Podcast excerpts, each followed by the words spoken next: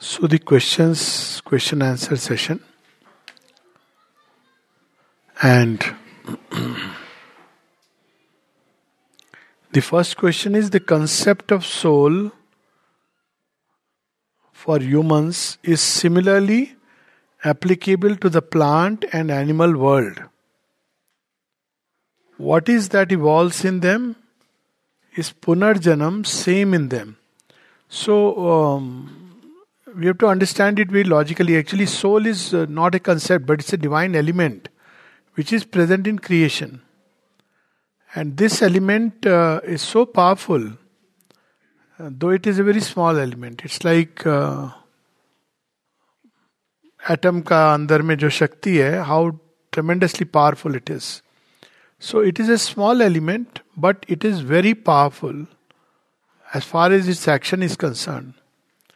So, forms, its role in evolution is the role of the soul in evolution is it is the nodal point through which the divine consciousness puts itself into different aspects of creation.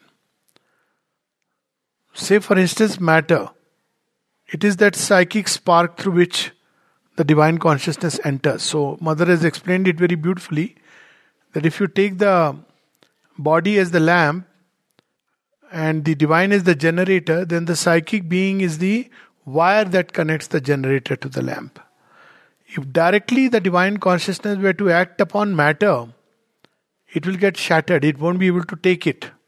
So, evolution of matter is a slow process. But along with that, there is a parallel evolution going on, and that is that little spark has to grow more and more because even that has to receive. It can have a direct access. It alone has a direct access. So it is otherwise the divine consciousness acts through many, many layers, many, many beings come into the play. But through the psychic spark, it is a direct action. So the two are closely linked the evolution of the form and the evolution of the psychic element. Initially, it's a spark. So, in animal consciousness, the animal consciousness is not evolved enough, form is not evolved enough to support an individual soul, at least for a long time. Say there are, in fact, species where you don't have the, you know, this is of course we keep hearing so we have to understand it logically कि okay सब में भगवान होते हैं सब में जीव होता है now that's very general way of saying it say for instance the insect world so there are all kind of things in creation insect world is largely a projection of the vital forces it is not formed in the way creation is formed and then it evolves so there are all kinds of things upon earth so but if you see from the biological point of view from the vertebrae there is something like the soul of a species that starts. So it is not an individual, every machli has a soul, no. But a group of fishes will have the uh, spirit of the species, and the spirit of the species drives them. Not as individual, but group. That itself is a proof. The presence of soul begins to individualize whatever is, uh, you know, the form. So, for instance, you will see that when there are some uh, dangers or where some seasonal changes, then the species get directed all the way to migrate 2000 miles far away. So, that is the spirit of the species, and there is no individual soul in every fish which is governing its existence. The form cannot support it, it's just not possible. So, as the form evolves more and more, now, in the higher animals, you begin to get that. First thing that happens is some like like crystallization. Otherwise, generally, it is the species that behaves in a certain way.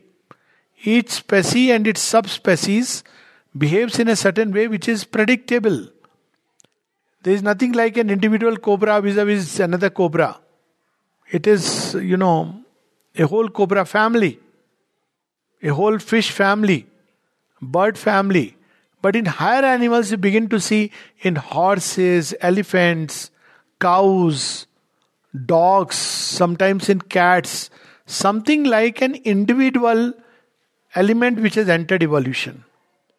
That's when we can say that there is something like an individual, not psychic certainly, but soul element which has entered. That's why they can evolve even as an individual. So, you know, you can't tame a snake, you can't, you know, tame even a tiger. But it's possible for uh, horses to get humanized, for dogs to develop certain qualities, because they have this little individual spark to connect with you in this way through emotions. One of the signs that the soul inhabits the heart. So, some of these higher animals develop what is called as a heart, something like that. The emotional um, sense begins to develop. So, it is for this reason that you see in certain religions, it is prescribed not to kill certain animals which are developed. You don't kill elephants, you don't kill horses, you don't kill cows because they are little more developed. They have this individualization which is beginning to happen. See cows, how they respond to your emotions.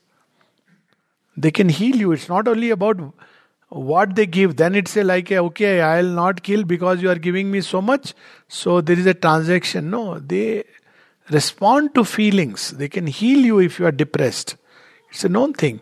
Horses respond like that. Dogs respond like that. But still it's not that all of them will have an individual spark but many of them begin to develop. Now they are ready to enter the human birth.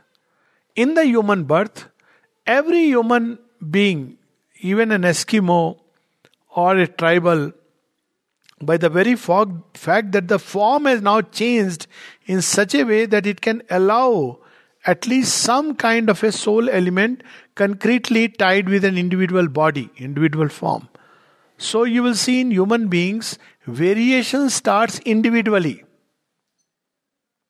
You can't say ki all of them will react in this way individual variations with individual variations the capacity to evolve individually and this goes on further and further till finally you have a full formed individuality the full formed individuality itself is interestingly a sign that deep behind this ego individuality the psychic element has developed so you will hear in mystic literature for instance Sri Ramakrishna Paramhans will say Paka Ami kacha ami. You can explain it both way, pakka am, but ami. The ego must become ripe for the soul to step out. So, evol- the formation of individuality is an important aspect of evolution. Losing the ego fast, fast, let's lose it is not what is the process of individualization is important because the divine wants to have his play on the basis of the individual. But behind, while the true individuality, which is the psychic, is developing, there is the nature's created individuality like a scaffolding. So, this is how it happens. Then you will see invariably that before turning to the divine, really that giving, there is a phase one goes through. Usually in one life, same life, sometimes in a previous life, one has gone through where there is this extreme stifling of an individual wanting to break free the so-called rebel, the you know questioning thing, in whatever way, individuality begins to develop, and that is a sign that now psychic is getting ripe to step out. So that's how it's a very logical process. It's not like a belief system. So then we come to individual. Obviously, in animals there is no rebirth, but what are the animals serving? They are serving for the consciousness to move up the ladder. They are like steps, broad steps through which consciousness is moving up the ladder. But in higher animals, this individual aspect where we can actually say rebirth. A horse was born as a human being, you can say. But you don't say a fish in that pond was reborn as a human being. That's not how it happens. So it it uh, of course somebody living in a cosmic consciousness can recover those steps. That is possible. But there is nothing like a rebirth of a fish or rebirth of a snake was reborn as that. But yes, higher animals like some horses, dogs, cats, they can have a rebirth. But that soul is very small, that spark. Then it will go through a next level of development. And that is through the human form, different types of humanity, the physically centered human being, the vitally centered human being, the emotionally centered human being, the mind centered human being, and through all these experiences it grows. till it develops into a full fledged psychic being. So, this is the evolutionary journey of the soul. So, Punarjan, obviously, Punarjan has to be spoken of on an individual base, on a human basis. The reason is very simple because if you take that the divine wants to manifest himself, that is the reason, logic of rebirth is this that the soul must evolve to manifest some element or aspect of the divine through the individual. So, the moment it enters into the human state, and as I said, the higher animal, then the process of rebirth starts. Otherwise, it's just consciousness which is evolving through all this. It's not like an insect, kit, patanga, evolved into through all these steps. Uh, that's not, that doesn't happen. So, this is one part of it.